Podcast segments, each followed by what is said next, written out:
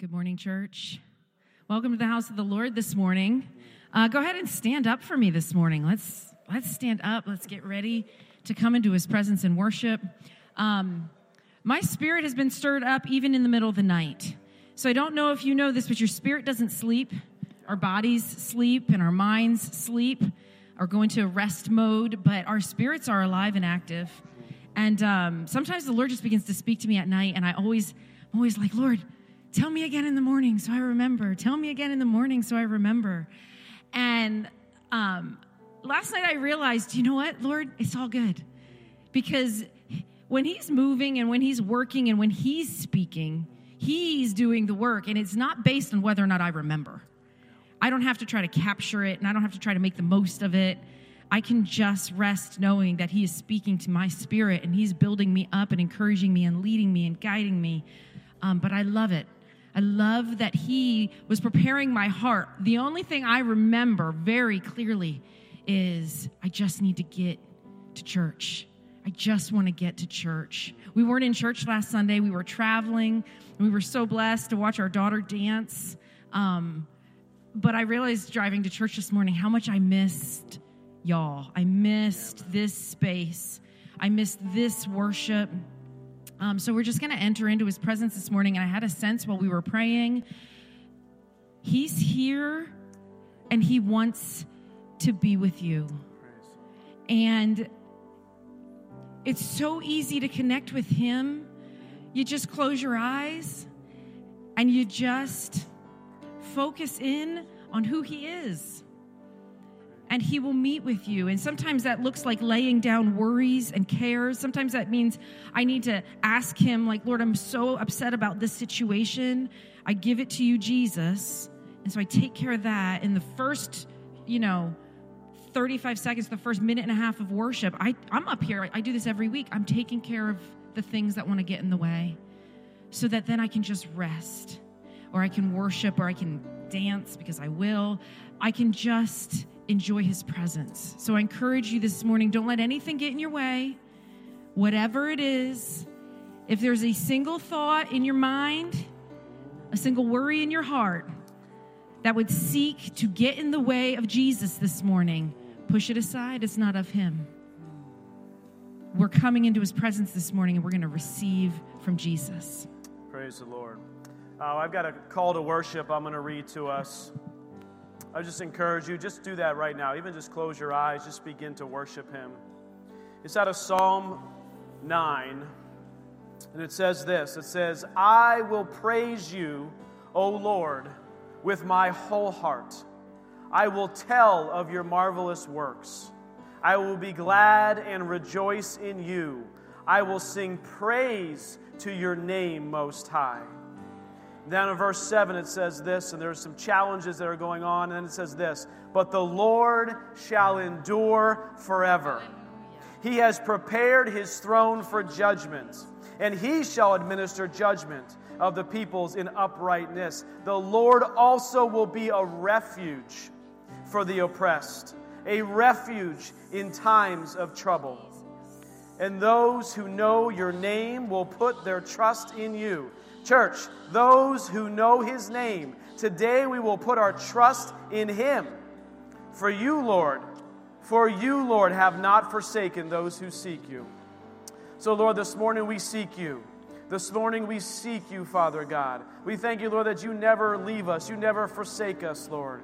Father, we enter into your presence today with joy, with thanksgiving, with praise. Father, we thank you for who you are. We give you all the honor, all the praise, all the glory, and we worship you this morning in Jesus' name. Amen. Let's worship.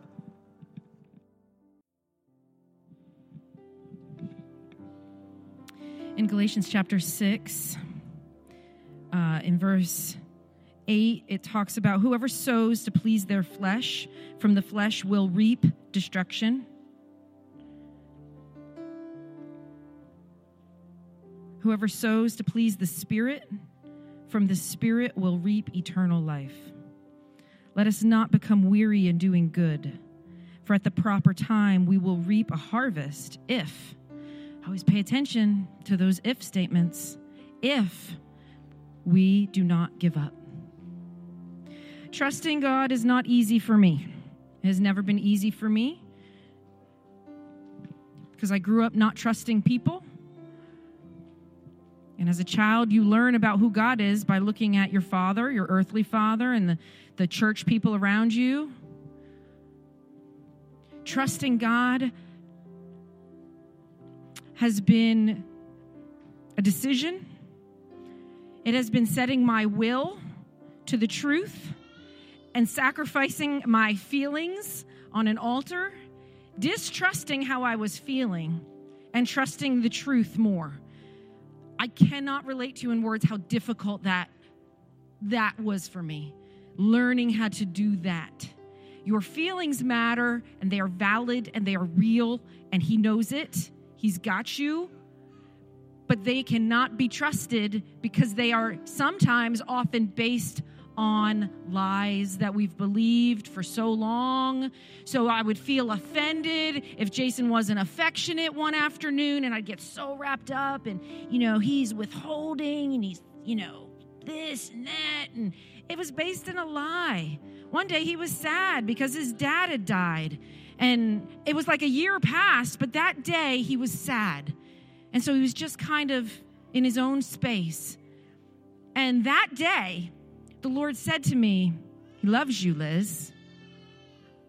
And I was like, if I believed that, and because I'm not feeling it, but how would I change how I acted if I acted like that was true? I walked over to him. I was like, "Babe, are you okay? You seem distant." So the moment I decided to act on truth versus my feelings, what came up was care, curiosity for my husband. Is he okay? It brought me right on out of this being enveloped by my own feelings. All of this is to say that when we sing a song like that, it's talking about we give him glory. We're going to trust him in the highs and the lows. If you go in the book of James, it says to count it all joy when we have trials of all kinds, because it produces in us endurance. What does that mean?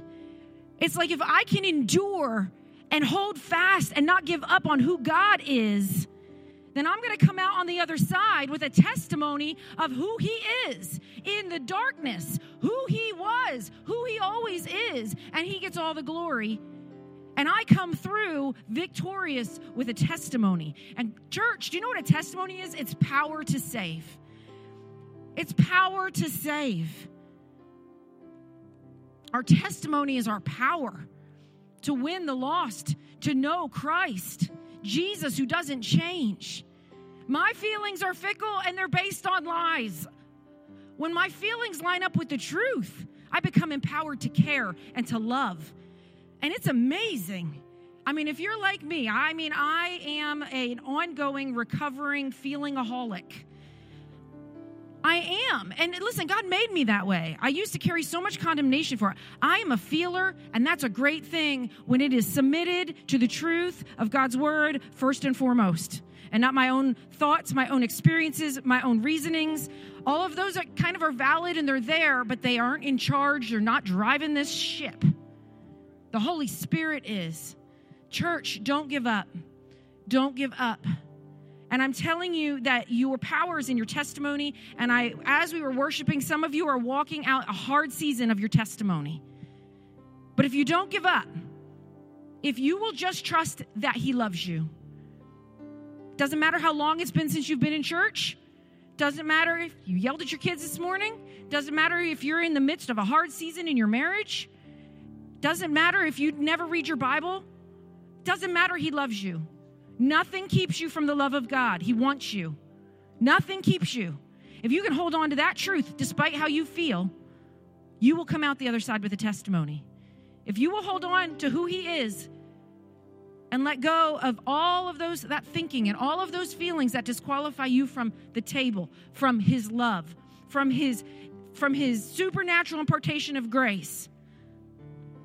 The scripture that Pastor Jason read this morning talked about God will sit in the judgment seat. Oh, that used to just put it to me. Oh, Lord, I just can't. Oh,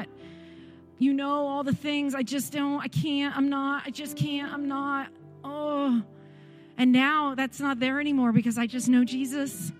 I mean, I knew Jesus when I was in this state. I was here, you know. But now I really, he's going to sit in that judgment seat, and I'm just going to say, I belong to Jesus. And he's going to be like, off you go, girl. You know, I know you. Me and you are one because of my son, Jesus. I'm not afraid of him anymore. This table is for me in all of my imperfection, and it's for you. If you know Jesus, not if you feel like you know Jesus, not if you feel like you've been good, okay? If you know him, then you know him. If you've given your heart to him, then you're his. So we're going to come to the table this morning, and we're going to come in trust and in faith, laying aside anything that would get in the way. No matter how reasonable it seems, no matter how true it seems, because the best lies seem true. Deception is when, you know, the lie seems true. The only truth, I don't have a Bible, is not on this phone, except the Bible that's on this phone is the only thing that's absolutely true in this phone, is the Word of God. So we're going to come this morning, and we're going to take communion together. We're going to do it in faith, and we're going to receive.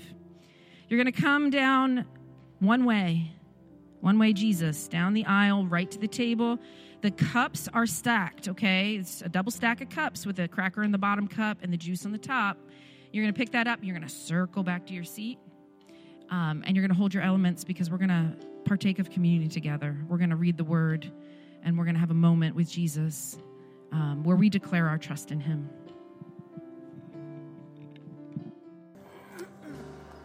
Thank you, Lord.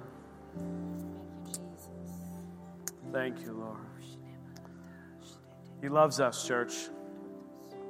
He loves us. He cares for us.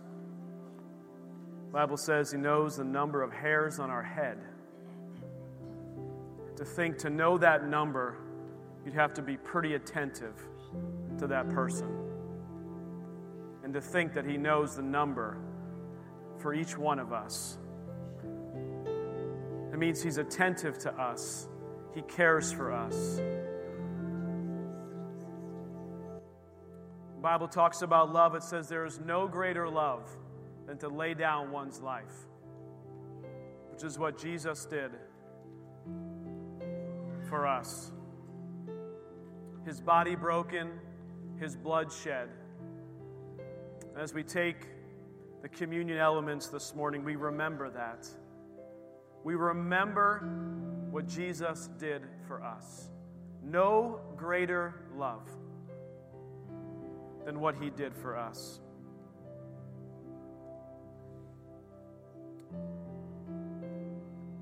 And I know we say this often, but I want to just remind us again today that when we do this, when we take this divine impartation of grace, when we partake of these elements, we are bringing that which happened 2,000 years ago to today. Right to today. The same power today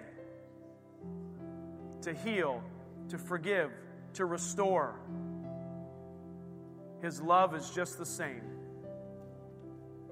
as it's always been. Father, we just thank you. We thank you, Lord, that you are love, you are truth.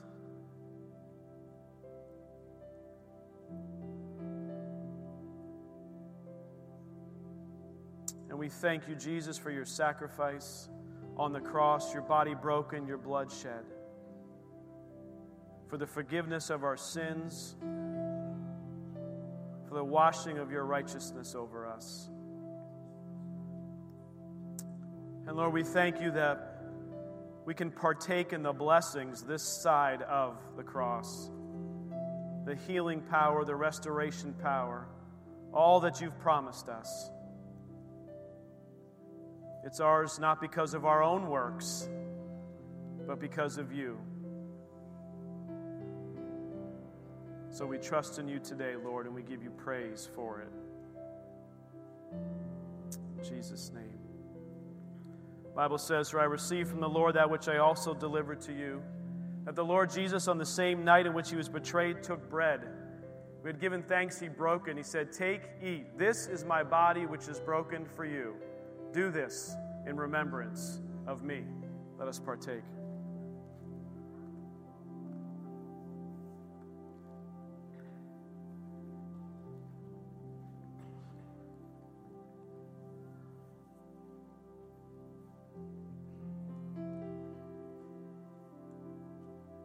In the same manner, he also took the cup after supper,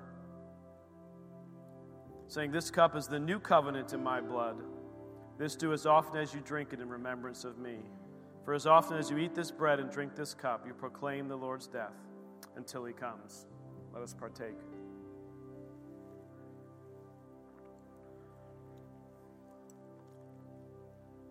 Lord, we give you all the honor, all the praise, and all the glory today. We worship you, Lord. We lift up your holy name. Thank you for your love. Thank you, Lord.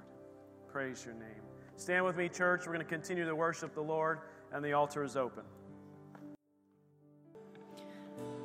The Lord God, the maker of heaven and earth, delights to do magnificent works, to do marvelous works.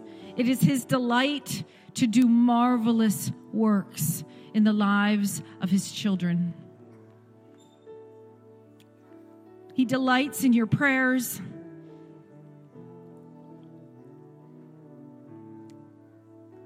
Will you trust him? Will you trust him? Will you trust in his word this morning?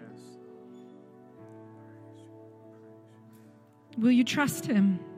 Will you trust him enough to take action in your life that will make some people upset with you?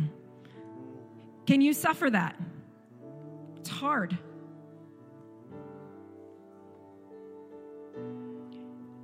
Will you trust him enough today to make decisions in your life, to change your thinking on things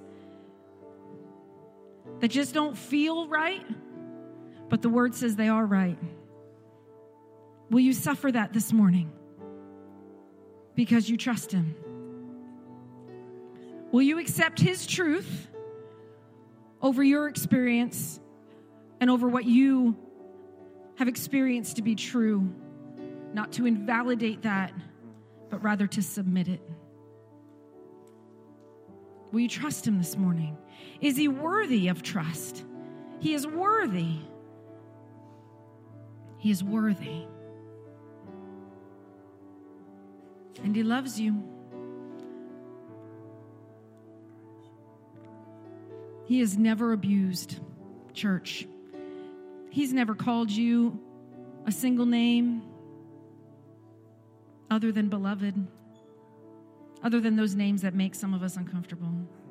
My beloved. Ooh, that's a little much. Not anymore for me. I am his beloved, and he is mine. He's never called you a name. He's never condemned you. How much condemnation have I listened to? Have I entertained? Have I invited in and said, "Well, that's actually true. I really am selfish. Let's sit down and discuss that for a while till I feel really low." Because that's true. I am selfish. It's not true, church. I sometimes do selfish things. I sometimes fall into selfishness, but that is not who I am. Come on. Okay? He has never condemned you, and he will not condemn you. He will save you. Will you trust him this morning? Him, he who called into being the heavens and the earth. He who knit you together in your mother's womb. He has never rejected you. You have rejected you because you have believed in lies. He has never rejected you. Will you trust who he says you are? Will you believe him? Will you trust in him this morning? He loves you. Guys, before we close this time of worship, as we sang that last chorus, "It's your breath in my lungs," and I want us to sing it one more time here, if that's even a chorus, I don't know what it is. Yeah, it's that part of the song. I couldn't shake the fact that I believe that this morning In particular, the Lord wants to heal somebody's lungs. Somebody's lungs in here need the healing power of touch. And it's not going to, from God, it's not going to come because we lay hands on you. It's not going to come from any other reason, but His presence is here today.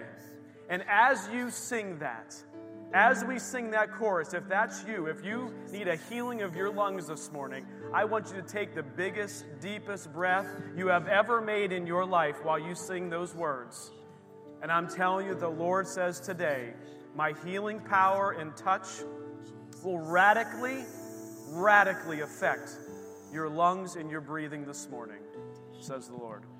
Pam Dumont sat over there, and all of you who know Pastor Pam, she struggled with a sickness, I don't know if it was pneumonia, whooping cough she had at one point in her lungs, to the point where, this is pre-COVID, to the point where she would have to stay away from certain events if she felt that weakness because it was so bad. And it lasted for years, I believe, and anyone can correct me because I like it to be accurate. I believe it lasted for years. Yeah. And Pastor Pam would come up here and she would sing.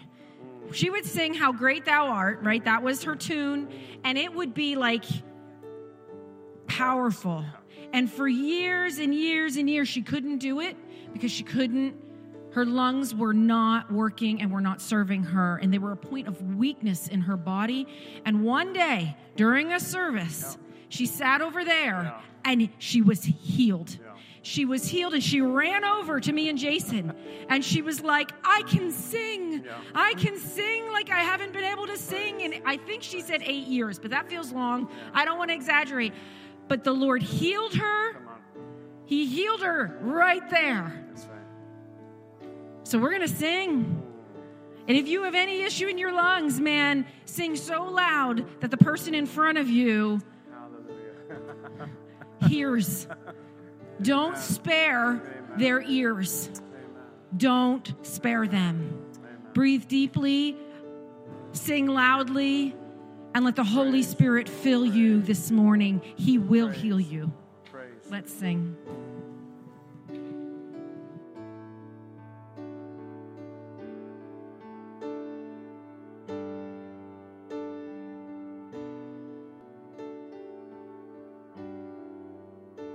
Father, we just thank you for this time in your presence.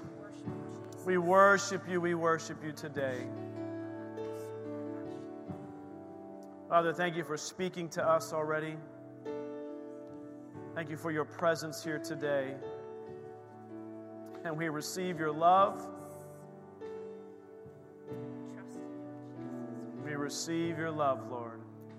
That's right, and we trust in you. In your precious name we pray. Amen. Amen. Amen.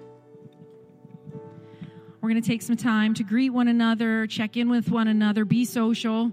If you're an introvert, the bathrooms are out the door and to the left, or there's bigger ones across the way. Just saying, I've been there. I am that person. Some days I'm a social butterfly. Family room is open. It's across the lobby, all the way across to the foyer over there, and then on the left. Nursery is open for babies ages 0 to 3. Littles ministry, ages 4, 5, and 6. If you're a guest here, we welcome you. We welcome you into the house of God, into His presence this morning. I pray that you have met with Jesus, because otherwise, what's the point? Well, except for to come and meet us fine people who love Jesus. We are an imperfect people who love Jesus all the way. So welcome. If this is your first time, welcome. On the back of the seat, there's a connection card. That is a place for you to put your email. At minimum, we'll send you a welcome email, okay? I'm not going to call you, okay? Again, I don't do that. I'd be like, don't call me. Send me an email. So there's a welcome email. It'll just connect you into our website and just help you to onboard some information. We are available to you. So that connection card, once it's filled out, it's also a place for prayer requests, praise reports, testimonies. Up front during this break, there will be offering buckets, and you may bring your tithes and your offerings, and you may bring your connection cards, and you can put those in. And if you have children above age 7, Kid Corner is for you. Sermon bags helps the kids stay busy during the sermon, although their ears are always listening. We have so many powerful testimonies of the things that kids digest during the sermon. It's so exciting. I think that's it. Did I hit everything? All right. Let's take a few minutes to do all those things, and then we'll come back together.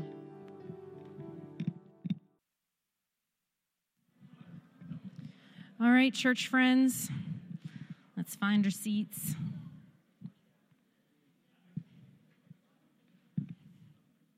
All right, I have a couple of announcements. The first one is that next Sunday, we are having a baptism service. If you've never been here for a baptism service, you should come because we get excited about public declarations of Jesus. And it's the whole service. The whole service is centered around baptism, and it's always emotional. It's always just filled with the Holy Spirit, and it's death to life. And it's a family affair. Okay, so you are all invited to the baptism service.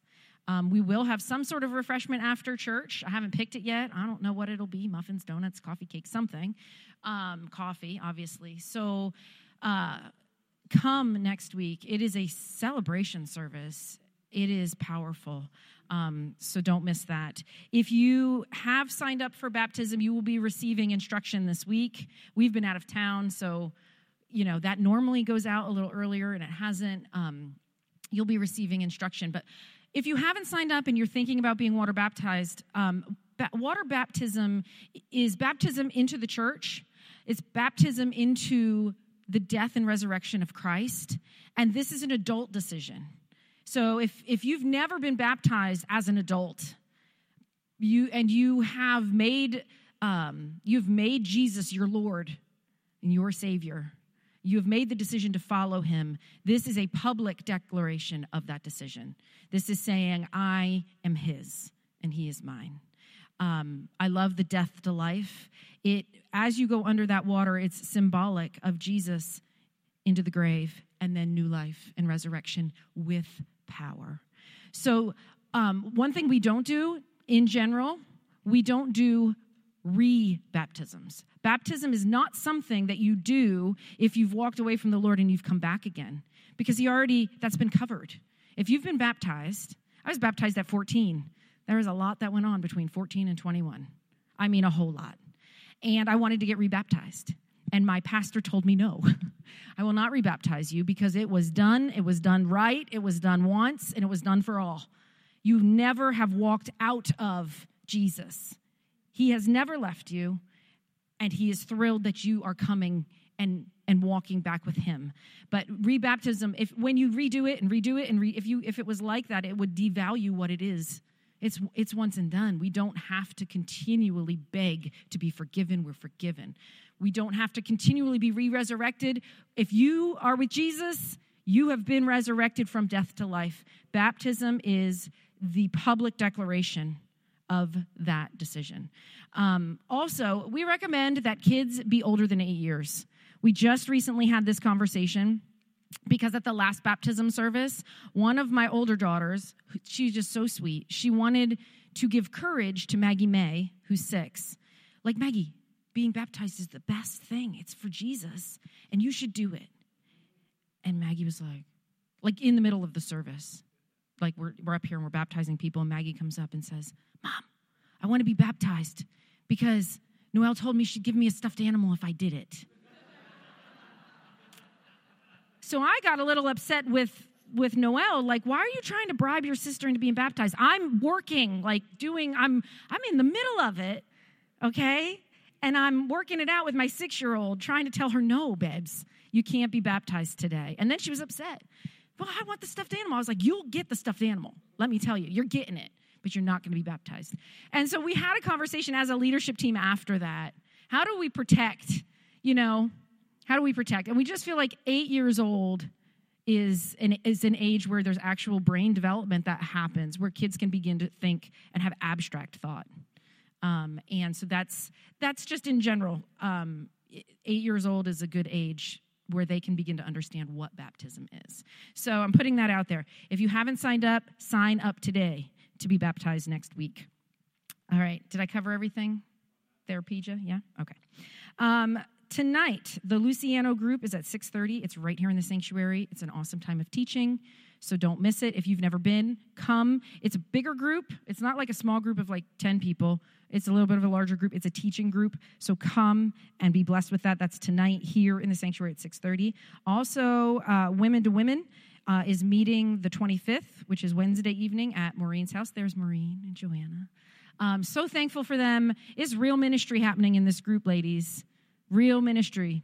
If you need life, if you need prayer, if you need the word, whatever you need, you know, trust God and step out and go. These are the most, they make me feel comfortable. These girls make me feel at ease, like I am okay. And if they can do that for me, then they can do that for anybody. They are so rooted and grounded. Trust God. Trust them. If you have a need, go.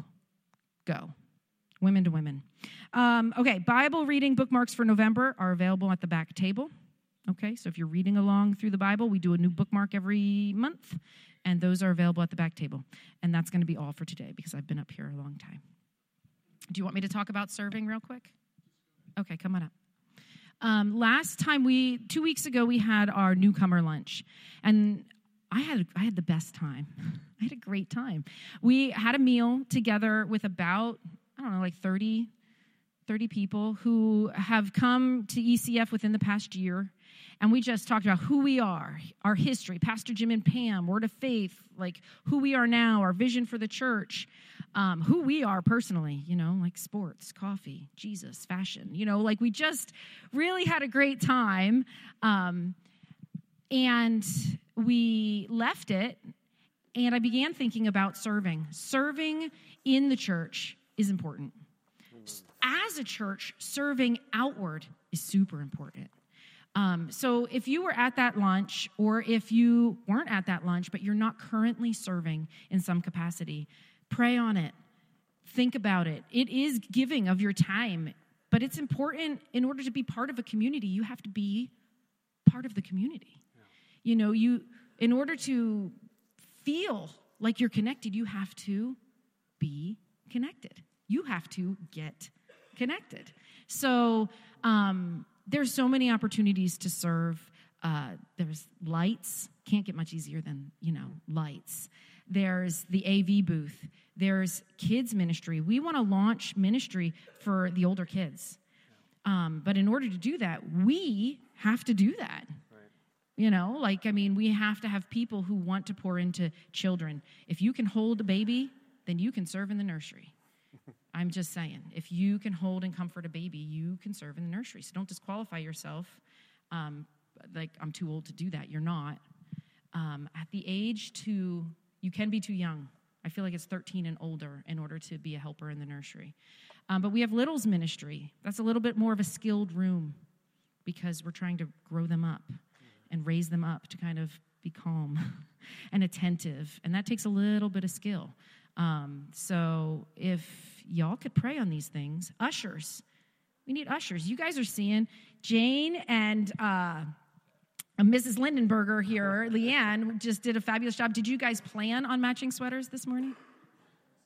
Yeah? You guys sent a text? Yeah. It's the usher uniform. Yeah.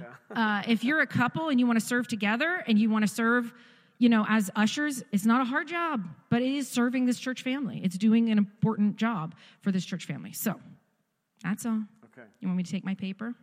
Sure. All right. Okay, that's actually a good segue.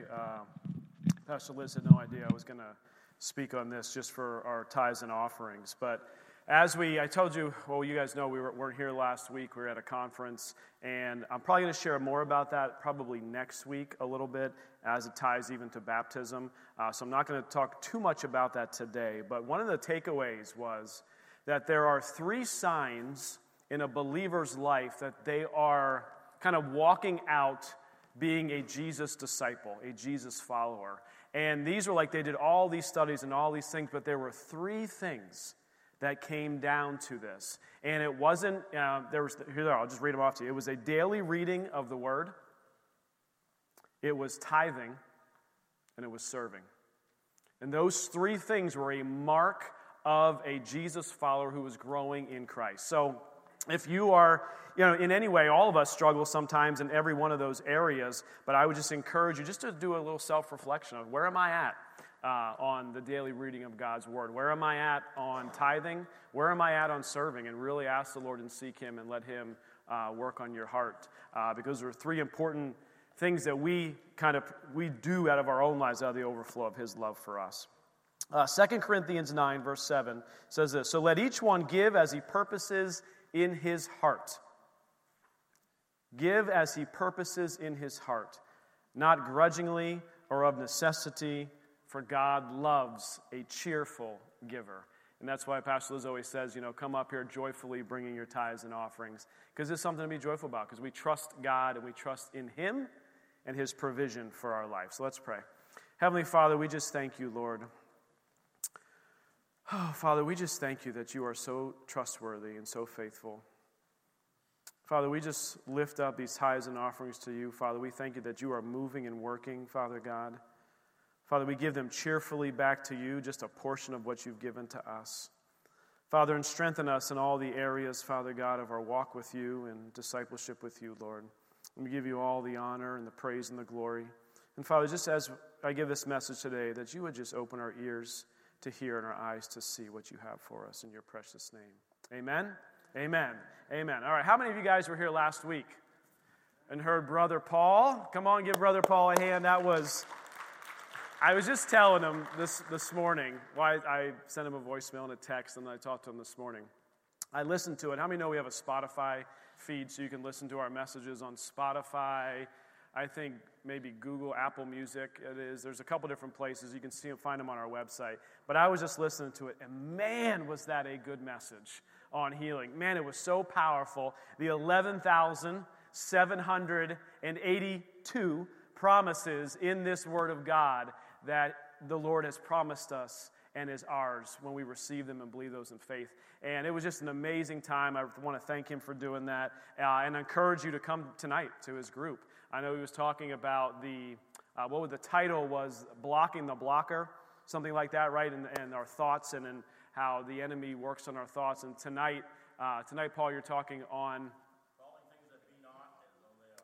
calling things that be not as though they were. So looking forward, I just encourage you to come out tonight. But this morning we're going to continue our Sermon on the Mount series. We are in Matthew chapter 5. Believe it or not, we've gotten through verses 1 through 20, and we're going to pick up in verse 21 this morning. And we're going to read 21 through, I think, 26. We're going to read 21 through 26. And I titled this message, Don't Stand Up. Okay, read the screen. Go ahead. Read the screen. Will the real murderer stand up? So this is not I'm sort of messing with you a little bit, but you understand why I'm saying this in just a few moments.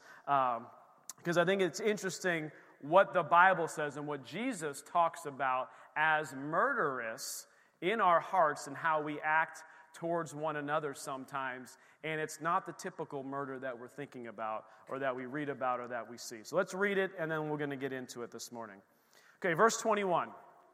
"You have heard that it was said to those of old, 'You shall not murder,' but whoever murders will be in danger of judgment. But I say to you that whoever is angry with his brother without a cause shall be in danger of the judgment. And whoever says to his brother, 'Raka,' shall be in danger of the council. But whoever says, 'You fool,' shall be in danger of hell fire. Whew. Therefore, if you bring your gift to the altar, and there remember that your brother has something against you, leave your gift there before the altar and go your way. Be first reconciled to your brother, and then come offer your gift. Agree with your adversary quickly while you're on the way with him, lest your adversary deliver you to the judge. The judge hands you over to the officer, and you'll be thrown into prison. Assuredly, I say to you, you will by no means get out of there till you have paid the last penny." So what I've been doing in this series, we've been going kind of verse by verse. So I'm going to go back to verse 21, and just we'll read it again, and I want to talk about that. So it says this: "You have heard that it was said to those of old, 'You shall not murder, and whoever murders will be in danger of judgment.'" And so Jesus is referencing the Old Testament. He's referencing the Ten Commandments. And we all know, most of us know what, I don't know if you all could recite the Ten Commandments. I tried. I got really close. I actually messed up one. So, okay, no judgment on anybody if you try to recite it. But one of them is, you know, do not kill. Do not murder. You're like, well, that makes a lot of sense. Right? That makes a lot of sense. You're like, okay. And I started thinking to myself, like, as I read this, I was like, okay, you shall not murder. I was like, well, I haven't. I'm good.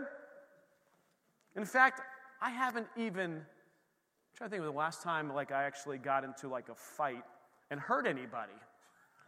This was a long time ago. This was in college. This was on the streets of State College in the middle of the night after a Penn State football game, and we probably lost like we did yesterday. And I was, I don't know, 19, 20 years old. I was probably really upset, and there was a bunch of us together, and we got into a fight, and we hurt each other. Okay? It's like, I think that's the last time I actively, like purposely, you know, hurt somebody. Like, I'm good, right? I'm good, right? I'm feeling pretty good here. Like, oh, this is okay. And so I'm like, man, I haven't murdered anyone. I'm feeling pretty good. So I'm in clear. I am in clear of this danger. Jesus, I got this one. We're good. And then he goes into verse 22. But, right, so Jesus is like, you know, he's like, you know, any good message or sermon kind of gets you going. You're like, oh, yeah, yeah, yeah. And then it's like, he changes something on you. Like, ooh. But I say to you that whoever is angry with his brother without a cause shall be in danger of the judgment. And whoever says to his brother, Raka, shall be in danger of the council. But whoever says, you fool, shall be in danger of hell fire. And I'm like, wait a second. You mean that the judgment on a murderer, Jesus, and as he's teaching us, is the same judgment we have in our heart. When we reside and keep in our heart this deep bitterness and unforgiveness towards someone, that we are, is this what this is saying? That we are potentially in that same danger of that judgment? And then not only that, then when I begin to speak out the words or type them on social media, or begin to speak against that person or that group or whomever it is, that I am in danger of murder. Wow. Like this, really, I mean, this is like an attention grabber, right? This is like, I was like, Lord, show me more.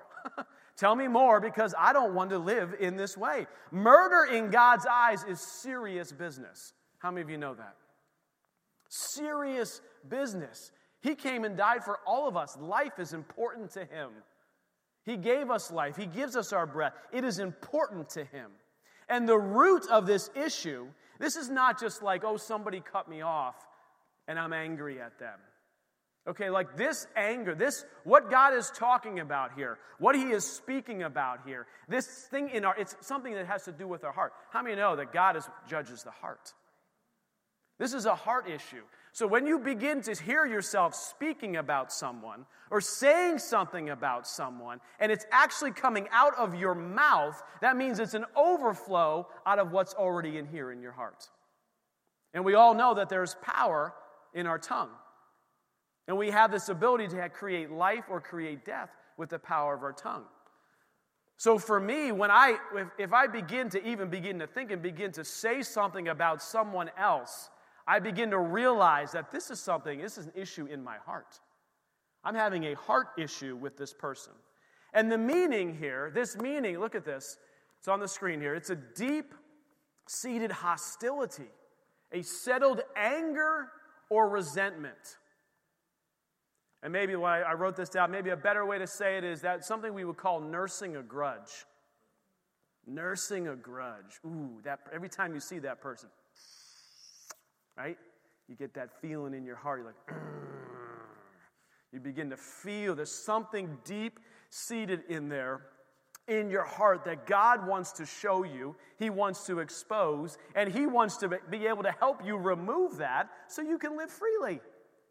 You know, when we hold on to bitterness and unforgiveness in our own life, it actually causes us harm. It doesn't cause the other person harm. They're walking around Wegmans doing their shopping happy as can be. They may not even know that they've done something to make you upset. And we're going to talk in a little bit later about what do we do when someone has made us upset and we have that thing in our heart and we begin to... Look, when you get together with someone and if the first thing you want to do is start talking about somebody else, you got a problem with that person. You got one, you should stop immediately. And if you're with the person who begins talking about that other person, they're not there, you should actually stop them and say, no, thank you. That person's not here. We're not going to go there. Let's change the subject. Let's talk about Penn State's loss again yesterday to Ohio State. Right? You know, if you want to get it light, you want to get me going, you want to get me fired up, we can talk about that. Right? But we want to shut down those conversations about those other people. But you have to realize, it's like an indicator. Like, you know, on your dashboard when you're driving, I laugh about this all the time, the low tire pressure indicator. Right? And how angry that makes you. How angry it makes me. And it happened to me. Who was with me? Girls? Anybody was with me? In the Outback, I was driving the Outback yesterday, low tire pressure. What? How? Are you kidding me? Like, what is the purpose? I'm going through, now this was a little bit dangerous, I'm totally sidetracking here. As I'm driving, I'm going through the menu on the car, because there's like an indicator that tells me the tire pressure on all my tires. And I'm looking, I finally find it, it's like 1 PSI low. Come on. Right? Just to aggravate me. The thing goes on. But the indicator light was to show you that something is not quite where it needs to be. And when you begin in your heart to begin to have these thoughts or even begin to speak those things about someone else, God takes that very seriously, as we've just read. And it's an indicator for us that we've got a heart issue that we need to go address. It's an indicator for us. And notice that scripture says there are two conditions. I don't know if you saw that or not, but there were two conditions. And the first one was, it says, without a cause. And then it also says, but with a cause, in the sense that you begin to speak ill will of that person. So this applies to both without a cause and with a cause. Look, without a cause, there are Christians, and I'm sure nobody in this room does it, but if you get on social media, you will see hate speech and people just going after each other. Christians, brothers and sisters in the church, because of theological difference or this difference, or you're supporting Israel and you shouldn't be doing all this anger and angst between. God, from what I'm reading in this scripture, is saying, you've got a murderous spirit in your heart. Whoa. Holy cow. That's some pretty serious business. And I would call those without cause. Do you even know that person? Do you even know them? And why are you going after them on social media? Like, what do you think that you're doing? How is this going to be helpful? And we always talk about, like, what is the result that you think you'll get by doing that? What's the outcome? Joy? Peace? The outcome is keep checking your feed to see if they've responded to your last comment. Ooh, well, that's a good point, but I got a defense at this point. I'm going to come back on this one. And, right? And it's just like, whoa, this is like without cause. This is somebody you don't even, barely even know, and you're going back and forth. And God says that is dangerous. That is dangerous. And we have to be very careful of that. But then there's also this with cause. He says, but do not begin to speak ill will of somebody else, raka or fool or all these things that he is talking about.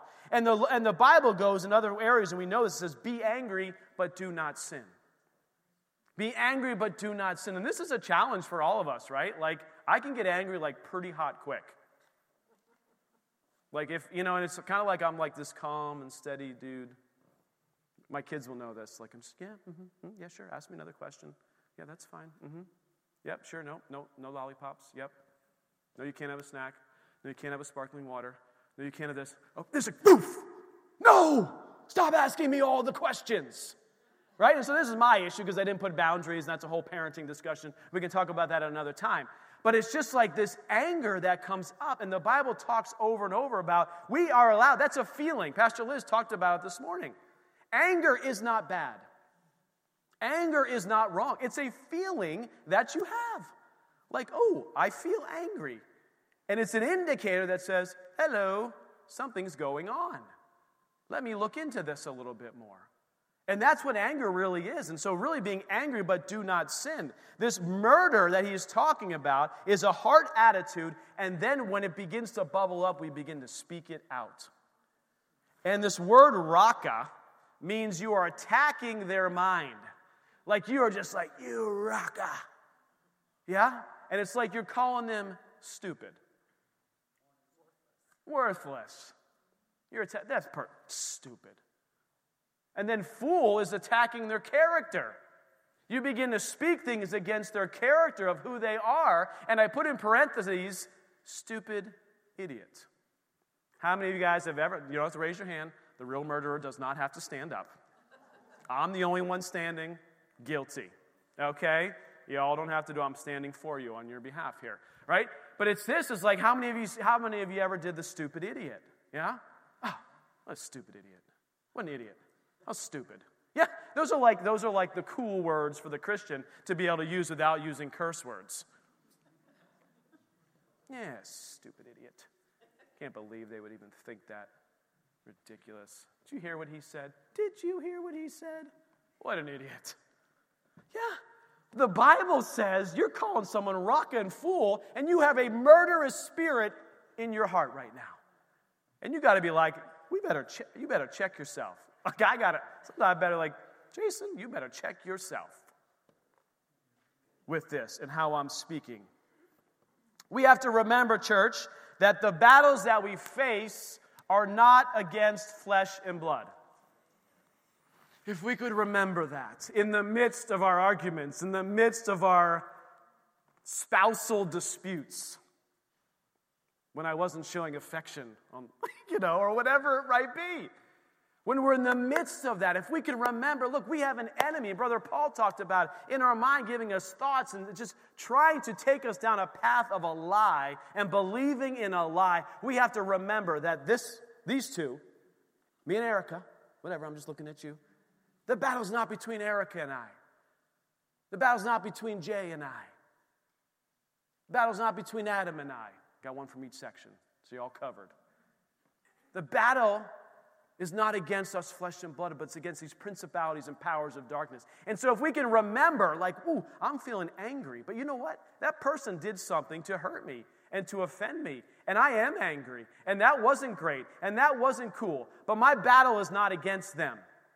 My battle is not to then take my sword out and begin to wield it with my tongue and try to cut them down. That's not my battle to fight. God's got my battles covered. Vengeance is mine, says the Lord, not Pastor Jason. Vengeance is mine, says the Lord. We leave that in God's hands, and we pull out our sword, and we speak truth, and we speak life, because life and death are in the power of the tongue. The other thing we have to remember, not just that the battle is not against that person, but we have to remember to forgive so that we, too, can be forgiven. And there are verses upon verses in the Bible that talks about this. But we have to remember, and even in the Lord's Prayer, which we'll get to a little bit further in the Sermon on the Mount a couple weeks from now, but we have to remember that we have to forgive so that we may also be free. It's a heart issue. It's a heart issue. And what I want to encourage us is, I don't know if you know, statistically speaking, they did a study that people who hold resentment and bitterness are far more likely to get cancer than those who don't. Like, if that's not like, this is a physical thing that is occurring based on our spirit man and our heart. Our heart issue, really our soul. Our spirit man is clean and cleansed, but really our soul or our heart issue. When we begin to hold on to that, it's like poison. Church, it's like poison in your own body. How many of you are like, if there's poison in my own body, I'd like to try to get rid of it, right? You're probably going to fast. You're going to find do like a foot cleanse, like put your feet in bubbled water, right? I don't know what the people do stuff and like chemicals and stuff come out of their feet. I don't know. I haven't done that, but that's probably real. That happens, right? But if you got like poison on the inside, Like, what do you call poison control? Like, you got to get it out. You got to get your stomach pumped. You got to get something done to get the poison out. And I would encourage us, church, here from a forgiveness perspective. Doesn't mean we have to forget, but in our own hearts we have to resolve that we have to forgive so that we can be forgiven.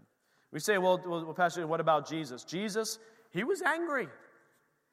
Jesus was angry. He flipped tables. He made a whip. He was angry. There are parts of his ministry you can see that he was angry.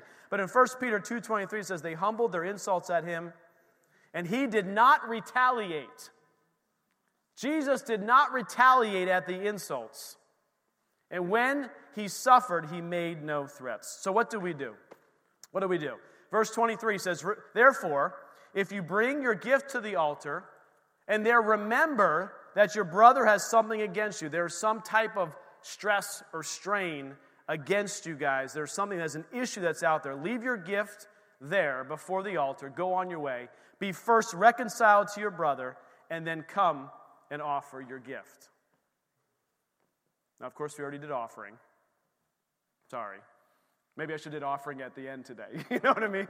So nobody brings their offering up. They all run out. You all, try to work out resolution with people and then bring your offering together. But what Jesus is speaking of here, what he's saying is when we hold this in, when this murderous spirit on the inside of our heart and this anger towards somebody that is bubbling up out and we're becoming actually hurtful to that person, it limits our ability to worship the Lord. Because giving is an act of worship. And Jesus is saying, you know what? Don't even bring it. I don't need your tithes and offerings. It is so important to me. More important than your tithes and offerings and paying for this building and paying for all the stuff is I want you to go and reconcile with your brother or sister that you have an issue with. Please go. Please go do it now. That's what Jesus is saying. Some of you looked up at me like you thought I was telling you to go right now. Maybe you should right after this. This importance of reconciliation. Jesus is saying that we need to reconcile with our brother. It's almost a prerequisite to worshiping God. So how do we do this? Like, Pastor, this is great, fantastic. Thank you so much. Like, I'm feeling this. I feel like there's somebody, maybe God's speaking to me in my life. I have to go deal with. So what? Now what? What am I supposed to do? How? What? Now what? So look, there are many books on this. There's a lot of great information on this. I am no means an expert, but I do want to look at a passage of Scripture in Matthew 18 that kind of gives us a little bit of a framework or a guideline of how to go make this happen or make an attempt to go make this happen. It says this, starting in verse 15. Moreover, if your brother sins against you, go and tell him his fault between you and him alone. If he hears you, you have gained a brother. Reconciliation, 1-to-1. But if he will not hear you, take with you 1 or 2 more, that by the mouth of 2 or 3 witnesses every word may be established. So we go together with somebody if the first time doesn't work. And if he refuses to hear them, tell it to the church, which means you got to try a couple times before you come and bring it to the pastors and the eldership of this church. If he refuses, they'll tell it to the church, but if he refuses even then to hear, let him be to you like the heathen and the tax collector, which means saying, I cannot have a relationship because this person does not want to reconcile. But God puts the onus on us to do the reconciliation. If the other person chooses not to reconcile, that is not your issue. That is not your fault. God encourages us to make the first step to the reconciliation. And how many of you know that the forgiveness of God comes to us when we truly repent. When we truly repent and say, Lord, I want to turn from my sins and I repent of my sins. That is when true forgiveness and reconciliation comes between you and God. And I believe it's the same way between people. The person that has sinned against you has to be willing to repent and own up to their issue. And when that doesn't happen, these are the steps that you go down and take. And it says it's kind of like this escalating steps. And then in verse 18, assuredly I say to you, whatever you bind on earth will be bound in heaven, and whatever you loose on earth will be loosed in heaven. Interesting, we use this verse all of the time, in a lot of different contexts, but Jesus taught it in the context of relationships. He taught us in the context of relationships because it's so important, this unity between spouses, this unity between the church, this unity between brothers and sisters of God is so important that he wants us to use the power and of authority of heaven, of binding and loosening, in order to seek and see and find reconciliation between brothers and sisters. And then it says, again, I say to you that if two of you agree on anything on earth concerning anything that they ask, it will be done for them by my Father in heaven. For where two or three are gathered together in my name, I am in the midst of them. So the summary of what this passage teaches us to do, number one is, it's not on the list, we need God's help. We need Jesus. Jesus, we need you. We need your help. We need you to help us and guide us and lead us. So the first thing we do after seeking Jesus in is we have to address it head on. I think too often, and I've been guilty of this, is we think someone did something or we heard that they did something and then we don't say anything and it lingers and it lingers and it lingers. And the more it lingers, the more upset you get. And it may not even be over anything. This has happened in my own life. It's like the longer you wait to bring something up, the more like, oh yeah, and then, oh yeah, and oh yeah, right? Ooh, and it's almost like you even begin to forget what you were originally upset about, and you're 7 steps down the path. Now you're just really, really mad and angry at that person. But if you just would have went to them initially, out of the gate, there could have been a reconciliation quickly. And how many of you know, growing up as a kid, at least in my neighborhood, the kids that I fought with were my best friends. And if they weren't my best friend before the throwdown, somehow they became my best friend afterwards. Like, so I don't know what it's like. Kids are like working out this scripture not with words, but with like, you know. I remember clear as day. The dude's name was Larry. Larry Panic. He was my neighbor. He lived up the street. And he was saying stuff about me. And he was like, man, man, man. And I was like, what are you doing? What are you talking about? And we scuffled. I was like 11, 12. We scuffled. And he took me out, I believe. I don't remember it clearly. I try not to remember those things if I lost in a fight. I did take Taekwondo afterwards, you know. I kind of learned in my skills of self-defense. But I remember that he became my best friend. And the interesting part is there was this issue, and it didn't go on and on and on and on. It was like, dude, what's going on? Let's go. Let's talk about it. Let's go. And as a little kid, you don't know what to talk about, so we got into it, right? And it was just like, wow, we became best friends. And I believe that was like kids leading out the scripture, like, don't let it linger. Go to someone, address it head on. And if they don't see it, they don't have it, then go with someone else.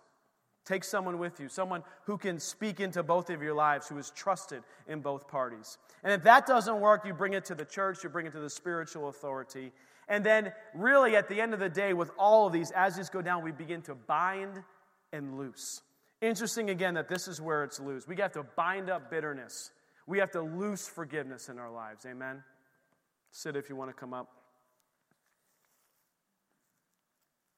And then Jesus encourages us in verse 25, back to Matthew 5, to do it quickly.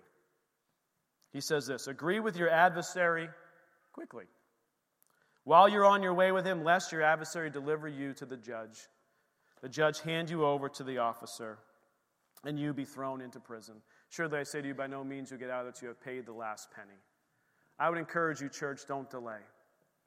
If as I was speaking this morning, the Lord placed someone on your heart, that there needs to be a reconciliation with, and you can just feel and sense in your heart that spirit, and every time you see him, you feel the stupid idiot wanting to come out. That's the Lord's indicator saying there's someone you need to work towards taking the next step of resolution with. And I have a funny example that I'm going to end this with, and then I'll get serious again. But this year I was a coach at flag football with Jairus. This was 6th through 8th grade. It was the playoffs. It was the playoffs. And It was obviously a very important game. It's win or go home. And I had heard about the other team. I didn't ever witness it, but I heard about the other team and their coaches and how they acted and what they were like. And we got on that we were playing in the middle of the game, and one of the kids' jerseys was hanging over his flags, and he couldn't pull it. And I start yelling at the ref, okay? Your pastor yells at the ref during a football game sometimes. It was very justified. I was very, very intense, okay? I may have broken a clipboard during one of the games, okay? So I was very intense, and I was yelling at the ref. I was like, he's got to tuck his shirt in. He's got to tuck his shirt in. And then all of a sudden, the other team's coaches, there was 3 or 4 coaches over there, they started yelling at me. Well, if your team wouldn't be pulling on our jerseys, he wouldn't have to keep tucking his thing. And we start going back and forth. And I could sense in my heart, I was beginning to escalate. You know how you feel when you start to escalate? Your knees get a little, feel the twinge. It's like, am I going to fight or flight here, right? And you start to feel this sense of, I'm starting to get upset. And I start making comments. I start saying things. And they're saying things. And then one of them was like, I'm a grown woman. You want to go? And I knew, I was like, oh boy. I have gone too far. And I didn't even study for this yet, because this was a couple weeks ago. But I was like, all right, Lord, wow. This is 6th through 8th grade flag football. Okay, little perspective check. And I kind of just said a little prayer. I was like, all right, Lord, what do you want me to do? Because this is not getting any better. And I felt like the Lord telling me right in the middle of the game to walk over to the other side, because we're on the same sideline the way it works. And just to walk over like, hey, man, I'm sorry about that. I was just really intense in the game. I know you guys are intense too. This is a great game. Good luck to your team.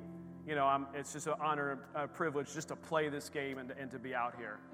And they just stopped and looked at me. And the one guy reached his hand out. And I shook his hand. I shook the next coach's hand. And I looked at the lady who was, you know, wanting to throw down with me.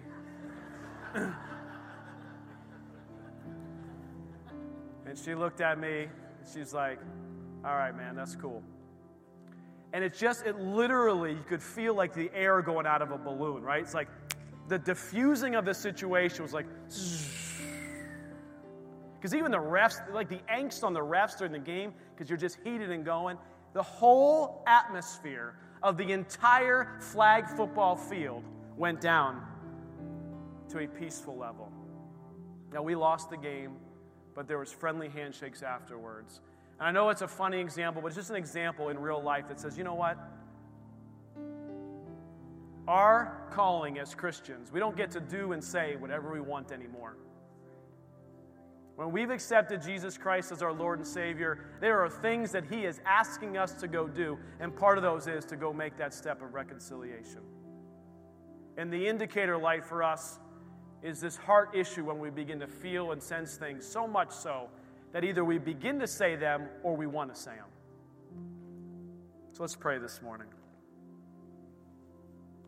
In fact, why don't you all stand with me? Will the real murderer stand up? Let's just all stand up together, okay?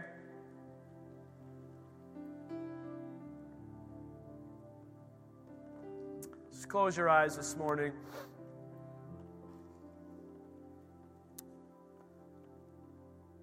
I feel like the Lord is a challenge for us today to say, oh, Lord,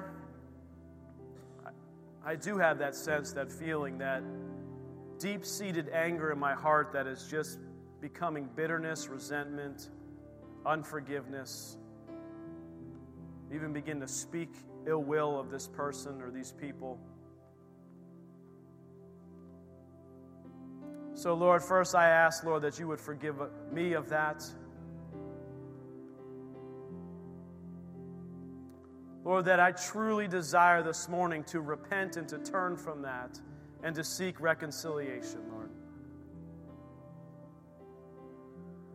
So, Lord, we just invite you. Jesus, right now, we invite you into every one of those situations, every one of those circumstances. Lord, we invite you in to have your way. Lord, soften our hearts where they need to be softened.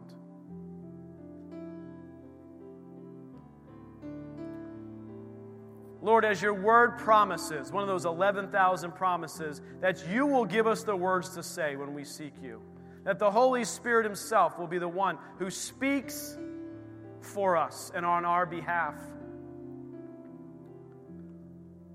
So, Lord, we submit every one of those relationships, every one of those situations to you. Lord, we ask this morning that you continue to strengthen us by your Spirit that lives on the inside of us. Thank you, Jesus. If everyone still has their eyes closed and their head bowed, if there's anyone here this morning who has never made Jesus Christ their Lord and Savior. We talked about baptism next week. We talked about this public declaration. But in order to be baptized, in order to take that next step, you have to accept and receive Jesus Christ as your Lord and Savior. As the one who paid the price, the one who rose from the grave, the one who wants a relationship with you. If you're here today and you've never received Jesus as your Lord and Savior, and you'd like to do so this morning, just slip your hand up.